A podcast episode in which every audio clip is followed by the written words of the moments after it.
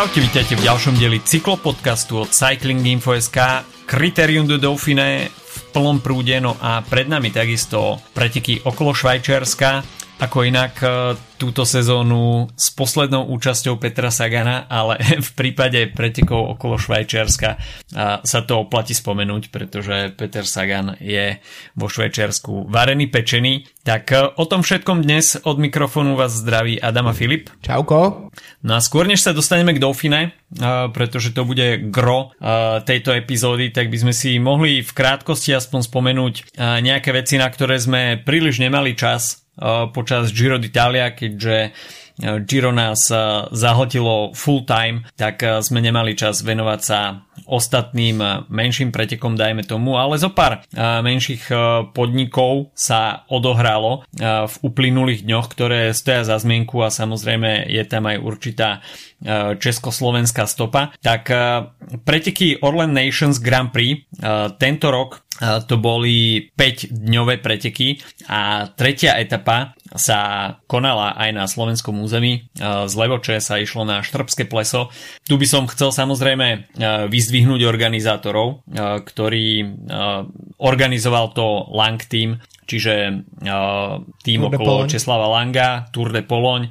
Uh, každý, kto v Polsku bol uh, na pretekoch, tak vie, o čom hovoríme. Myslím si, že organizačne už celkom zabehnutá partia Boli aj ľudí, ktorí... Určite áno, určite, určite áno. A Sú to ľudia, ktorí, ktorí vedia, čo robia. Takže uh, Česlav Lang so svojím tímom umiestnili jednu etapu aj na Slovensko. No a tu by som chcel zdôrazniť to, že sa uskutočnilo aspoň z časti to, po čom my voláme už niekoľko rokov, že Slovensko má potenciál na to, aby sa tu konali zaujímavé etapy aj s horskými dojazdami. No a ako keby toto naše volanie bolo vypočuté, aj keď nie na pretekoch e, okolo Slovenska, e, ale aspoň e, teda Orlen Nations Grand Prix sa rozhodli v tomto U23 podujatí pre horský finish na Štrbskom plese, takže jasi išli do nadmorskej výšky 1347 metrov. No a hoci Slováci nezaznamenali na týchto pretekoch žiaden nejaký výraznejší úspech, Samuel Kovač skončil v celkovom poradí na 30. mieste so stratou cez 6 minút, tak si myslím, že to bolo e, celkom dobré oživenie slovenskej cyklistickej scény a takisto fanúšikovia mali možnosť e, si pozrieť budúce hviezdy, možno aj profesionálneho pelotónu na vlastné oči. E, zvíťazil v GC slovinec Gal Glivar, ktorý jazdí za Adriamobil. Zase takže, takže Slovinci pokračujú na svojej víťaznej vlne a takisto sa v uh, začiatkom júna uh, odohrali preteky okolo Malopolska, uh, preteky, ktoré sú v našich zemepisných šírkach známe a takisto v minulosti na nich štartovala aj Dukla Banská Bystrica. Tento rok sa zo slovenských celkov pozreli na preteky RRK Group Pierre Baguette Benzinol. No a čo sa týka výsledkov slovenských jazdcov na tomto podujatí, tak Najlepšie skončil Marek Čanecký v GC na 19. mieste so stratou 3 minúty 19 sekúnd na vyťazného Martona Dinu, ktorý túto sezónu jazdí, na, jazdí za ATT Investments, český tým. Martin Dine takisto tento maďarský jazdec má skúsenosti aj s pôsobením v týme Eolo Kometa, takže pomerne skúsený jazdec. No a čo sa týka českých jazdcov, tak najlepšie skončil na treťom mieste v GC Adam Ťoupalik z týmu Elkou Kasper, takže s českým jazdcom sa darilo o čosi viac ako, ako slovenským. No a to je asi všetko, čo sa týka pretekov, ktoré sa v, odohrávali v našich zemepisných šírkach v ostatných dňoch a samozrejme pozornosť číslo 1 momentálne úplne právom patrí pretekom Criterium du Dauphine, ktoré sme už v krátkosti spomínali aj v ostatnom podcaste. No a Etapa číslo 1. Mimochodom, tie prvé tri etapy, dajme tomu, na papieri pôsobili oveľa viac uh, hrozivejšie, respektíve, neviem, ja som ich označil ako ardenské, ale v konečnom dôsledku ardenské vôbec neboli, takže neviem, či som mal také Aspoň menšie zatmenie. Výťaz druhej etapy bol trochu ardenský. Trošku, ale, ale bol som až pri veľmi optimistický a, a nakoniec ten profil prvých troch etap nebol až tak ťažký, ako, ako sa mi to zdalo na papieri, ale OK. V danú chvíľu som to cítil inak. tak základ je ten, že, že vlastne keď si pozrieme takto nezasvetene profil etapy dopredu, tak tam nevidíš takú tú klasickú placku z prvých dvoch etap akéhokoľvek týždňového podujatia, tak si povieš, OK, tak toto vyzerá viac zvlnenie. Um, a vieme, že tie profily občas dosť klamu, ako sú narysované, ale mne zásade aj napriek tomu, že sa vlastne končilo všetko nejakou formou hromadného dojazdu, tak si myslím, že to boli celkom tie, minimálne tie dojazdy, no nehovorím o tretia etapa bola teda, že jedna z tých väčších zývačiek túto sezónu, tam okrem mm. hromadných pádov sa fakt nedialo nič, ale v ale inak je vidieť aj na základe tých mien, že trošku sa presypávala také tie presypacie hodiny, že či to zvládnu tými naozaj s tými šprintermi, alebo si to budú, alebo budú šprintovať Ala Filip proti Karapazovi a Tesfacionovi, čo som teda nečakal, že by som videl jeho napríklad medzi šprintermi.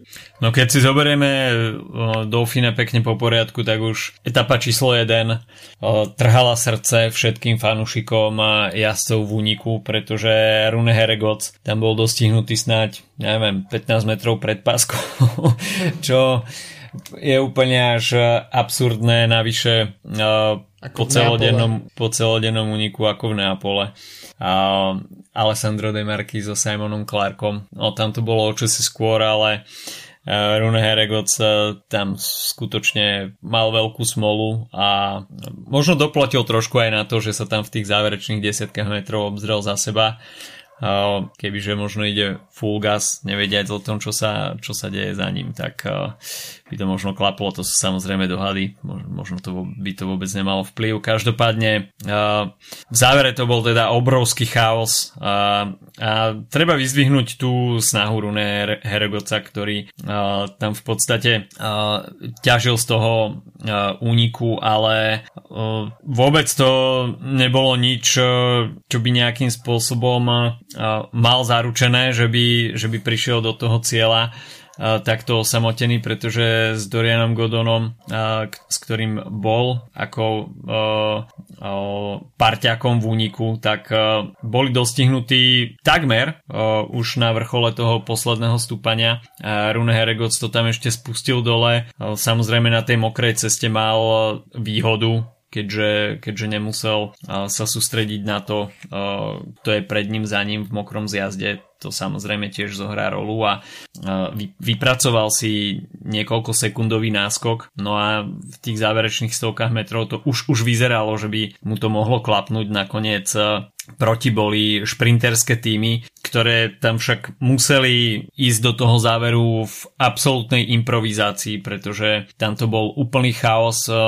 Jednotlivé týmy si to tam nevypočítali úplne úplne dokonale, pretože Kristof Laport s Mateom Trentinom skutočne predstihli Runeo Heregoca, dá sa povedať, že až na cieľovej páske, takže pre Krisa Laporta víťazstvo v etape samozrejme si obliekol aj žltý dres. A Jumbo Visma sa teda výťazne naladilo do Dauphine, kde samozrejme majú s Jonasom Vingegodom veľké ambície aj v GC.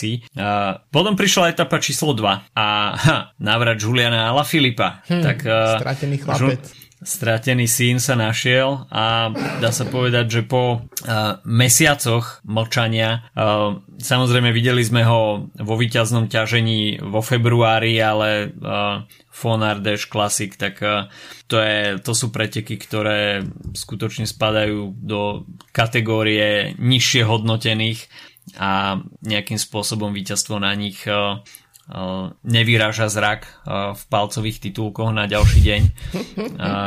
Každopádne pre Juliana Filipa pomerne dosť dôležité víťazstvo, pretože prichádza v správny čas tým, že Julian Alaphilippe mal posledné mesiace nie najpodarenejšie, samozrejme dával sa dokopy po zranení a tá jar nevyšla, nevyšla úplne podľa prianí, ale Julien Alaphilippe sa pripravuje na Tour de France, kde by mal byť jedným z hlavných ťahakov zostavy Quickstepu a víťazstvo na Dauphine si myslím, že je perfektná príprava na najväčší highlight sezóny. Ale Filip tam celkom dobre využil takú tú pozičnú jazdu, zavesil sa tam za Richarda Carapaza, ktorý mu tým pádom spravil perfektný lead out a stačilo mu skutočne zo pár metrov, aby našiel top speed. A aj keď to teda nebol šprint tých top šprinterských mien, ktoré vidíme na Dauphine, tak uh, dokázal si poradiť, uh, dajme tomu aj s Chrisom Laportom, ktorý už opäť hviezdil aj deň potom. A bol to taký presne zvláštny, zvláštny šprint, kedy sa trošku pomiešal presne ľudia ako Laport, Fred Wright a podobný, dokonca Sam Bennett nemal tam síce úplne nohy v tom závere, ale, ale bol povedzme 11. hej, čiže primiešal sa medzi týchto um, jazdcov, ktorí majú ambície nešprinterské povedzme. Carapaz mm. tam, tam pekne, pekne zautočil, to naozaj vyzeralo ako veľmi solidne a tak v konečnom dôsledku z tých troch jazdcov, ktorí brali uh, bonusové sekundy, tak si myslím, že jemu sa to môže zísť najviac, uh, keďže nepredpokladám, že Ala Filip poje na celkové víťazstvo, ale Carapaz áno, takže hneď sa to trošku sa to ukazuje. Inak Carapaz vyhral um, jedny menšie preteky pred, uh, pred časom, inak túto sezónu toho moc nemal najazdené, ale vyhral um, Classic Alp Maritime v, mm-hmm počas Gira, vlastne pred týždňom. Um, čiže už tam s nejakým spôsobom ukazuje aj formu. Samozrejme, sú to menšie preteky, je to jedna jednotka, ale aj to sa počíta v konečnom dôsledku a ten jeho nástup sa mi veľmi páči, ale ten, ten Filip naozaj, že to bolo veľmi zaslúžené víťazstvo po dlhom obd- už len preto, že um, jednoducho kvôli Lefevrovi a kvôli Quickstepu a celej tej atmosfére, že vlastne z, z, toho, z toho jazda, ktorý prinašal naozaj, že um, najviac v podstate tomu týmu s výnimkou šprinterov v posledných, ja neviem, takmer 10 rokoch, tak, tak sa hmm. stal v podstate z nepriateľných chlapec, lebo Patrick Lefevre si povedal, že nebude platiť neviem koľko miliónov, keď mu priniesie jedno víťazstvo sezóne. A už uh, myslím si, že teraz určite Patrick Lefevre spoje, no to mi stále ešte nestojí za víťazstvo, v, za jedno víťazstvo v Dauphine, ale minimálne už je dôvod ho nominovať na túr a, a pozerať, čo tam urobí. Uh, netreba zabúdať, že Dauphine sú tiež francúzske preteky, takže to tiež nejakým spôsobom hrá rolu. Um, určite bude slušný okolo Ala Filipa pred, uh, pred Tour.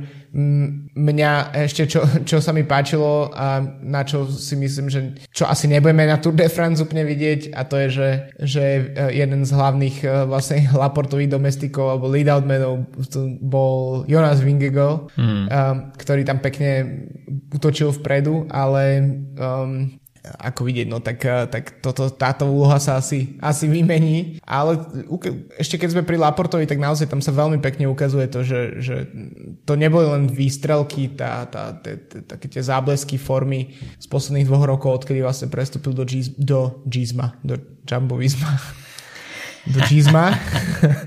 A a odkedy je v Gizme, tak naozaj tie, tie víťazstva prichádzajú pravidelne. Tento rok má odjazdených, e, teraz pozerám, má 11 dní odjazdených a má na som konte 4 víťazstva a k tomu jedno hmm. pódium. Um, a tu hovoríme o mm, víťazstve na Dvars a na Chenvelgem a dve etapy na Dauphine. Takže je to naozaj, že týmto francúzským jazdcom stačí um, naozaj odísť z tých francúzskych tímov, kde tam umierajú ich kariéry a potom zrazu prídu niekde, kde majú uh, normálny, normálne zabezpečenie, normálny výstroj, normálny proste nor, nor, normálne všetko, čo očakáme od tých od týmov, že by mali mať a zrazu, zrazu prichádzajú aj výsledky. Uvidím, že čo by, čo by sa napríklad stalo s Tibotom Pinotom, keby pred desiatimi rokmi opustil FDŽ, alebo čo by sa stalo s, s ľuďmi ako, neviem, Pierre Latour a podobne, keby, keby neboli iba stále nalepení na ten, na ten svoj jeden alebo dva francúzske týmy, kde proste kariéry um, umierajú. Sú to týmy, ktoré sú non-stop World Tour, ale majú a furt sú niekde v strede tabulky, lebo povyhrávajú preteky francúzského pohára a potom francúzsky majstrak alebo niečo. A z toho sa držia v UCI rebríčku niekde v polke, ale naozaj, že ja vždy som prekapený, keď niekto vyhrá z francúzského týmu. A, a, a, a potom presne dojde k situácii, že, že, že Laport prestupí do, do normálneho týmu a okrem toho, že je top domestikom, tak, tak má ešte aj príležitosť vyhrávať. Takže to je podľa mňa také na, na zamyslenie, že, že čo, čo vlastne tie francúzske týmy robia zle, lebo pozrieme sa, že máme uh, máme tri etapy Dauphine za sebou a vlastne um, všetky vyhrali Francúzi, teda Laport a Philippe, ale ani jeden z nich nejazdí vo francúzskom týme. No, tak na to je Arno Demar, vieš, a. Ktorý, ktorý si to strihne na Brussels. Na to som zabudol, ale... lebo ho nemám rád. To je asi fakt jediný jazyc, ktorý v zásade pravidelne vyhráva vo francúzskom drese, ale na druhej strane tiež máva veľmi záhadné výpadky formy, kedy, kedy Demar vyhráva, neviem, ide na Giro a vyhrá tam 3-4 etapy alebo koľko, ako v minulosti. A potom zrazu nevyhráva nič, alebo ho nevidíme. Videli teraz pred pár dňami vyhral uh, Brusel a vyhral nejakú inú francúzskú onú uh, mini, mini etapovku, ale na tom najväčšom fóre tak vlastne v zásade ho nevidíme. A tento rok, uh, keď sa pozerám, kedy bolo jeho nejaké posledné normálne víťazstvo, tak môžeme pole, mať polemiku, či, či to bol Paris Tour na konci minulého roka, alebo z takého mm. akože naozajstného kvázi World Tour um, pola, tak to bol Tour de Polon, čo tiež teda nie sú žiadne akože excelentné preteky, čo sa týka World Tour. Čiže vrát, musíme sa vrátiť až do, až do ak minuloročnému Giro vlastne pre nejaké naozaj solidné víťazstvo. Čiže áno, Demar berem späť, nemám ho rád, preto si nespomínam, ale myslím si, že ostatní sú, že to je vlastne len výnimka potvrdzujúce pravidlo. Rovnako Tibo Pino, dajme tomu ešte, a mal celkom ale, dobré Giro, ale... Ale, ale je to také, fra, také francúzske Giro, vieš? Že je proste... to, áno, že, áno, áno. Vieš, že povieš si, že je to proste stále ten Vekler štýl, hej, že proste, že, že, že OK, tak na Francúza tu zajazdil fakt dobre a držal, neviem, žltý dres pár dní a podobne, ale aj tak nikto si proste, nikto si naozaj nemohol myslieť, že to, že to Vekler napríklad počas tých Tour de France vyhrá. Alebo tak, ako sme si, ne, neviem, že asi ne, môžeme si vypočuť spätne naše epizódy z 2019, či ktorý to bol rok, ale nemohli sme si naozaj myslieť, že Ala Filip zvládne vyhrať tú Tour de mm. France. Akože a to je ešte, a to aspoň nejazdí vo francúzskom týme. Som sa trošku opustil pri tých francúzoch, ale nevadí, môžeme pokračovať ďalej. Je to možno aj téma do off-season, že mm, Lesk a bieda francúzskej cyklistiky. Aký počet uh, francúzskych tímov vidíme uh, vo World Tour, respektíve v druhej lige, tak uh, tých víťazstiev skutočne nie je až toľko a nehovoriac o francúzskych jasoch vo francúzskom týme. A Christophe Laporte skutočne v Jumbe rozťahol kni- uh, krídla a uh, videli sme to následne aj v etape číslo 3, ktorá, ktorej záver bol trošku kontroverzný. Uh, etapa, v ktorej sa veľmi veľa neodohralo a videli sme také celkom pozvolné tempo. A hoci ako to už býva zvykom, že keď sa trošku uvoľní pozornosť, tak e, potom to akurát e, nahráva hromadným pádom a tých sme videli hneď niekoľko. E, problémy technické tam musel riešiť aj Julian Alaphilippe, ktorý tam potom na mete nejakých 7 km pred cieľom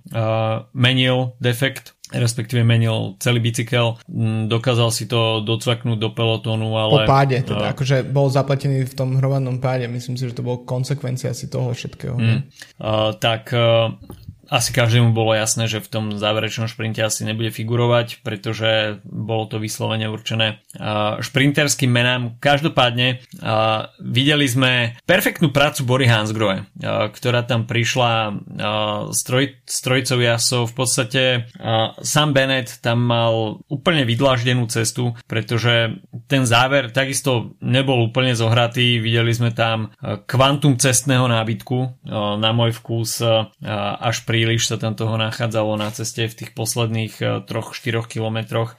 Navyše to bolo v takom eh, miernom zjazde, takže pomerne rýchly záver s nebezpečnými cestami, ale OK. Eh, ja si to celkom zvládli. Eh, hoci teda v tom záverečnom kilometri sme takisto videli dva pády, ale nebolo to z nejakej úplne veľkej rýchlosti a navyše to bolo po nejakých takých technickejších chybách v zákrute, takže bolo to v rámci normy, ale ten záver bol veľmi nervózny a na to sa podpísalo aj pod nejakým spôsobom skonsolidovanosť tých šprinterských vlakov, ktoré tam vôbec nefungovali, až sa v podstate na nejakej mete 500-600 metrov pred cieľom prirútila trojica Bory Hansgrohe, Ryan Malen, Danny Van Popel a Sam Bennett. A v tej chvíli snad si ani nikto nepomyslel, že, že by to Sam Bennett mohol nevyhrať, pretože tá rýchlosť, ako sa tam dostali na čelo, tak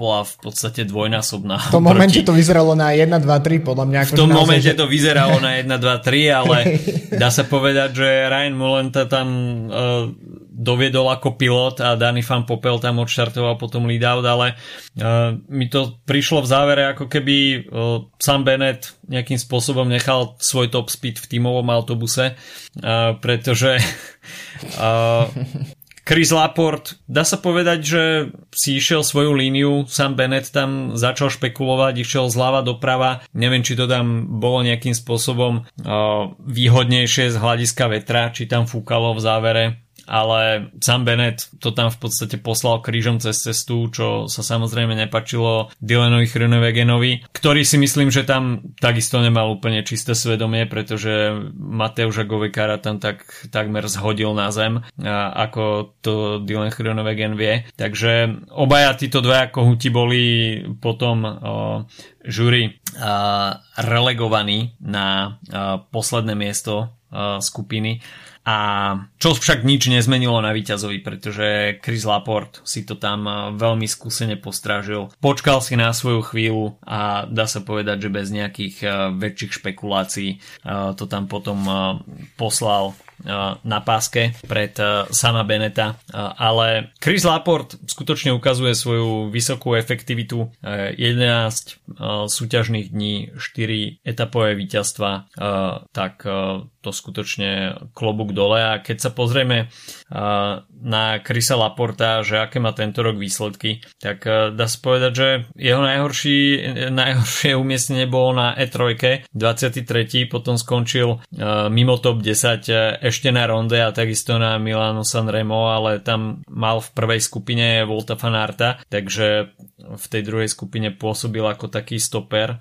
aby sa ľudia, respektíve aby ľuďom, ľudí demotivoval pracovať na stiahnutí vedúcej skupiny, takže Laport zažíva zatiaľ perfektnú sezónu a tie jeho 4 víťazstva, tak to sú iba taká čerešnička na torte vzhľadom na to, akú prácu celkovo odvádza pre svojich lídrov v týme Jumbo Visma. A to si ešte aj si to rozdal tak v polovici etapy, alebo kde to bolo v, s Ala Filipom o bonusové mm. sekundy. a, a, takže si to pekne postražil, ale naozaj to pekne ukázalo, aj keď, keď sa pozrieme na tie výsledky, uh, vlastne po relegácii um, Grunewegena s Osamom Bennettom, tak uh, že, že opäť ten šprint prial mm, jazdcom, ktorí sú, ktorí majú ten nejaký klasikársky zá, ako základ, hej, že Lapor, Trentin a podobne. Zatiaľ, čo um, neviem, keď sa pozrieme ďalej, tak je tam viacero menej známych men, mm-hmm. ako Axel Zinge a Mats Mikkels a podobne. A, a potom, keď sa pozrieme hlbšie, tak až tam máme víťaza Grand Tour etapy z okolo Slovenska Itana Vernona na 15. mieste, ten mi príde ako taký uh, mm-hmm. šprinterský typ, že vlastne sa to tak dosť uh, uh, že, že sa vlastne to veľmi pre- preselektovalo a, a, a to ako sme videli možno tie prvé etapy, že nebudú čisto šprinterské, nakoniec sme sa možno počas nich pozerali na to, že to by mal byť súboj Beneta s um, Groenwegenom, tak uh, klasikár s dobrým top speedom ako Kristof Lapor nakoniec z toho, toho profituje najviac. Chris Laporte skutočne je vidieť, že dozrel do veľmi univerzálneho o, cyklistu a dá sa povedať, že je, stáva sa z neho taká trošku kopia uh, Volta Fanarta, čo myslím samozrejme v dobrom. A aj vzhľadom na Tour de France si myslím, že to môže trošku uh, uvoľniť ruky Voltovi Fanartovi, pretože uh, môže delegovať, dajme tomu tú zelenú súťaž aj uh, na Chrisa Laporta, ktorý v momentálnej forme je schopný uh, vyťaziť aj dajme tomu v šprintoch a zbierať uh, body na tak, bodovacích prémiách. Videli, takže... videli sme to aj v Lani, že vlastne tú etapu, ktorú vyhral na, na Tour de France minulý rok, tak svojim, akože samozrejme to víťazstvo si musel pripísať sám, ale uh, mm. bolo to práve po mne rozhodnutím Fanarta, že mohol uh, vlastne v tej etape, už to bol ku koncu myslím 19.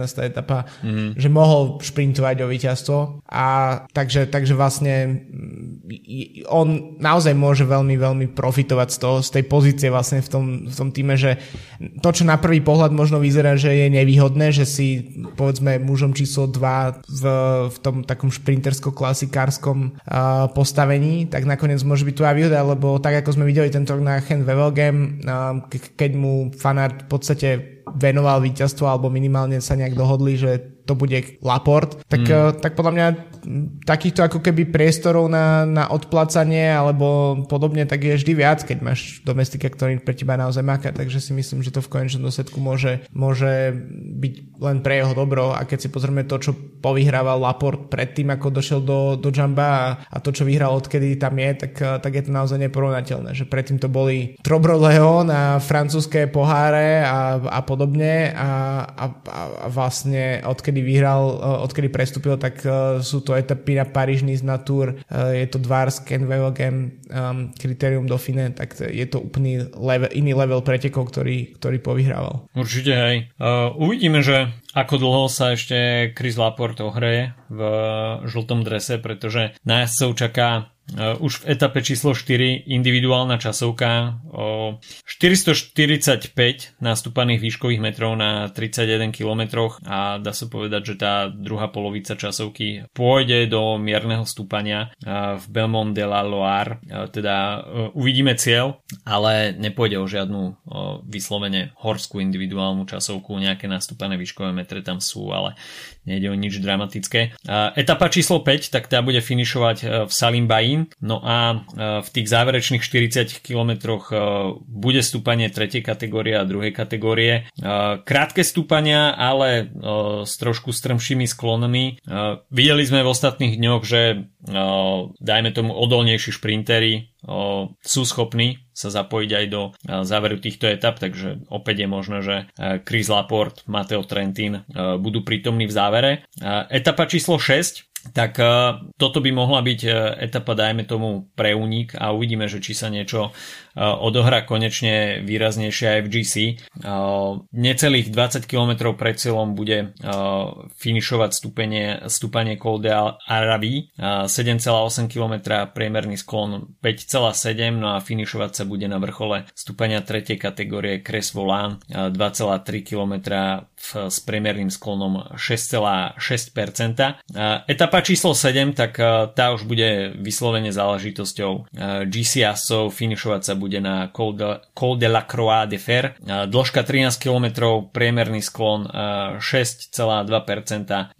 Je to také pomerne konštantné stúpanie, ale jazdci predtým budú mať tú česť absolvovať aj dve HC-čkové stúpania Col de la Madeleine, nekonečné 25 km stúpanie, takisto s priemerným sklonom 6,2% a Col du Molar o niečo kratšie iba 18,5. takže nič, to je nič. A, takže dá sa povedať, že nič. A, no a etapa číslo 8, tak a, to bude záverečný deň na Dauphine a, a finišovať sa bude na La Bastille Grenoble Alp Metropole, stúpanie prvej kategórie a to bude, to bude rampa. A, iba 1,8 km, ale priemerný sklon 14,2 ale tých výškových metrov počas dňa bude požehnanie 3965, takže regulárny vrchársky deň. Takisto aj stúpanie HC v druhej polovici tejto etapy a to bude Col du Granier 9,6 km s 8,6% priemerným sklonom, takže dá sa povedať, že v tých posledných troch dňoch jazdci zakúsia výškové metre Dauphine plnými duškami a sám som zvedavý, či Jonas Vingego bude pokračovať v tom eh, výťaznom ťažení eh, týmu Jumbo Visma. No a skôr než sa pozrieme, eh, čo jazdcov čaká na blížiacich sa pretekoch okolo Švajčiarska, ktoré budú samozrejme o niečo pozornejšie asi sledovať aj slovenskí fanúšikovia, tak si dáme krátky coffee break s partnerom nášho podcastu slovenskou pražiarňou Kofeín. No a ja momentálne dopijam posledné vzorky z festivalu Two Coffee Champs ale uh, kofeín si tesne, respektíve na začiatku leta, pripravil pre vás uh, veľké kávové pecky a skôr než sa všetci rozprchnú na dovolenku, tak si budú môcť uh, zabezpečiť kvalitnú kávu No a kofeín vracia do ponuky späť svoj Pineapple Express, či už v svetlom alebo v tmavšom pražení, takže ananasová jazda, opäť môžete na ňu naskočiť, ale v ponuke sú takisto tri, tri novinky, no a kolumbijská vlna, na nej si pôjdem ja opäť znova. Kolumbia Monte Blanco v svetlom pražení, tak toto je niečo, čo musia ochutnať všetci fanúšikovia fermentovaných káv, pretože Rodrigo Sanchez Valencia, ktorý je majiteľom tejto farmy, ktorú založil už jeho dedo, tak momentálne sa venuje metódo, metóde studenej fermentácie. No a tým pádom tá fermentácia je spomalená. Bola to káva, ktorá zožala úspech na uh, Two Coffee Champs, ktorý sa odohral v Bratislave a malo to výborné recenzie od, uh, od ľudí na festivale. Uh, navyše je to odroda Pink Bourbon, takže tá cukornatosť čerešní je veľmi veľká, takže možno tu očakávať výrazné ovocné chute. Ďalšia káva, ktorá stojí za zmienku, tak je Etiópia Gote Sodu. No a samozrejme Etiópia, tak to sú ovocné chute, ktoré sa veľmi hodia na filtrovanú kávu počas letných mesiacov. No a takisto tretia novinka pochádza z Afriky a je to Kenia Vanjenji. Je to neskorý zber, ktorý sa odohráva od oktobra do decembra a tým pádom, tým, že je to druhý sezónny zber, tak tie čerešne, ktoré ostávajú na kávovníkových kríkoch, načerpávajú svoju chuť vyslovene už iba do toho obmedzeného množstva čerešní, takže e, výsledkom je sladší a plnší chuťový profil kávy. Takže takéto tri ovocné bomby od kofeínu na začiatok leta e, pred dovolenkovým obdobím by bolo asi škoda e, neochutnať, no a ja sa už teším, kedy mi dorazí objednávka a budem sa môcť do týchto káv pustiť. Takže toľko Coffee Break s partnerom nášho podcastu slovenskou pražiarňou e, Kofeín. No a poďme sa pozrieť na preteky okolo Švajčiarska, e, ktoré začnú e, už v nedelu 8 súťažných dní, ako je tomu zvykom vo Švajčiarsku, tak prvá aj posledná etapa budú individuálne časovky celkovo dokopy 39 časovkárskych kilometrov. Štartovať sa bude v Einsiedelne a Časovka to teda nebude dlhá, iba 13 km. Navyše treba povedať, že do Švajčiarska mieria viacerí časovkársky špecialisti a Pipo Gana si určite bude chcieť napraviť chuť po nepríliš vydarenom Gire, pretože nepodarilo sa mu ísť ani do rúžového dresu navyše, potom musel odstúpiť z pretekov, takže Pipo Gana bude asi pripravený v top forme na pretekoch okolo Švajčiarska, ale tá časovkárska konkurencia tam bude veľmi široká, pretože na pretekoch štartuje aj Remco Evenepoel, takisto Stefan Küng, Štefan Biseger a neviem, či som ešte zabudol na niekoho. Možno Magnus Sheffield by som povedal, že nie, nie je mm. jazdec, ktorý má nejaké veľké víťazstvo z časoviek a, a samozrejme Wood van Aert, to už si už spomínal, tak to, takže tam si myslím, Chyba. To, to ti vypadlo asi najväčšie meno. Ayuso teoreticky. J. Vine mal veľmi solidné časovky v poslednom období. Takže uh, individuálnou časovkou začnú preteky okolo Švajčiarska. Ďalšie etapy uh, budú mať taký zvlnený kopcovitý charakter, uh, kde samozrejme sa naskytne príležitosť uh, jednak šprinterom, alebo klasikárom. No a horský nádych budú mať etapy číslo 5 a 6. Etapa číslo 5 bude finišovať po absolvovaní Albula pasu v, v Lapunt.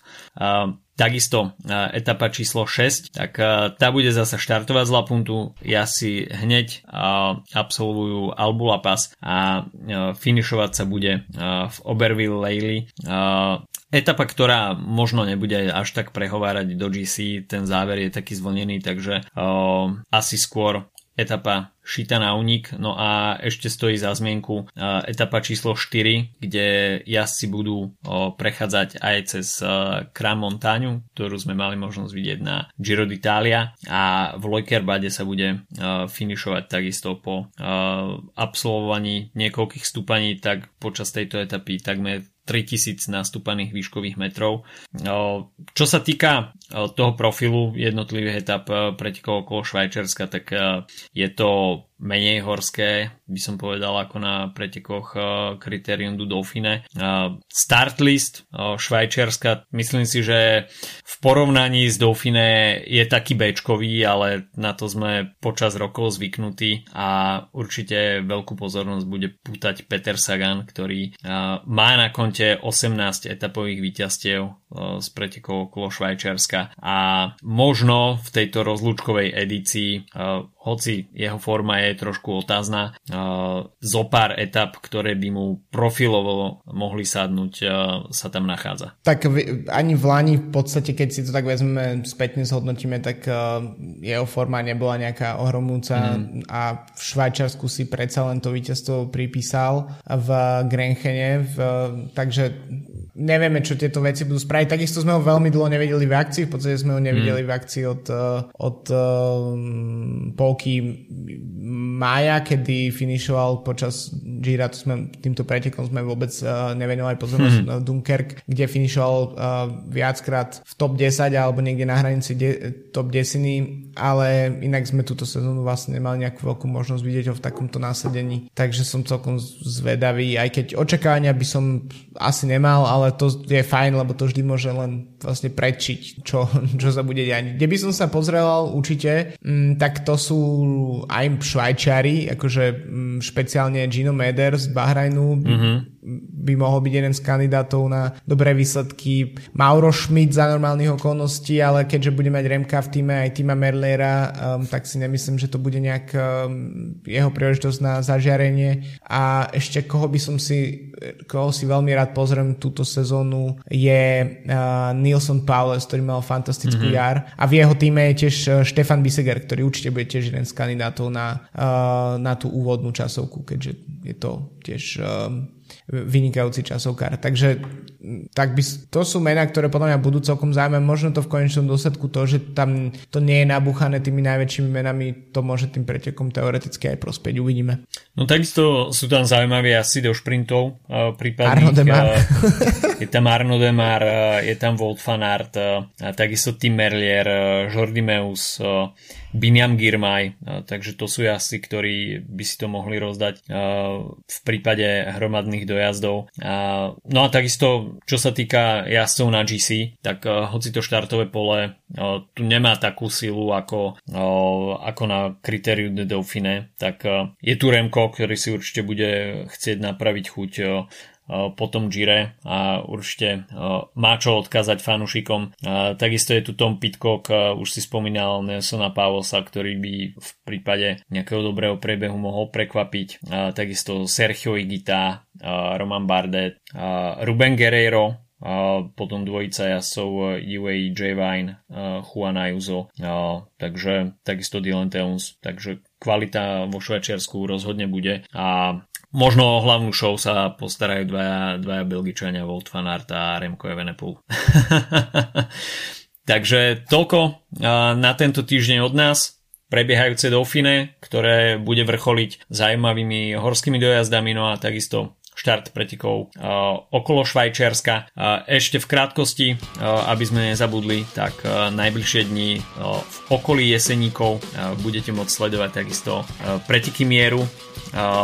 Uh, E, v rámci NCAPu, čiže od 8. do 11. júna 4 etapy. E, štartuje sa e, prologom v Jeseníkoch, no a potom jazdci budú absolvovať aj zaujímavé zvlnené kopcovité etapy. Myslím si, že celkom za zmienku stojí etapa číslo 2, ktorá pôjde na čer- červenohorské sedlo, takže kto má možnosť sa ísť pozrieť do Jeseníkov, tak preteky mieru sú rozhodne podujatím, ktoré stoja za to. No a my sa počujeme opäť e, budúci týždeň. Majte sa zatiaľ pekne. Čau, čau. Čauko a pridajte sa do nášho Discordu, na ktorý nájdete link v popise podcastu.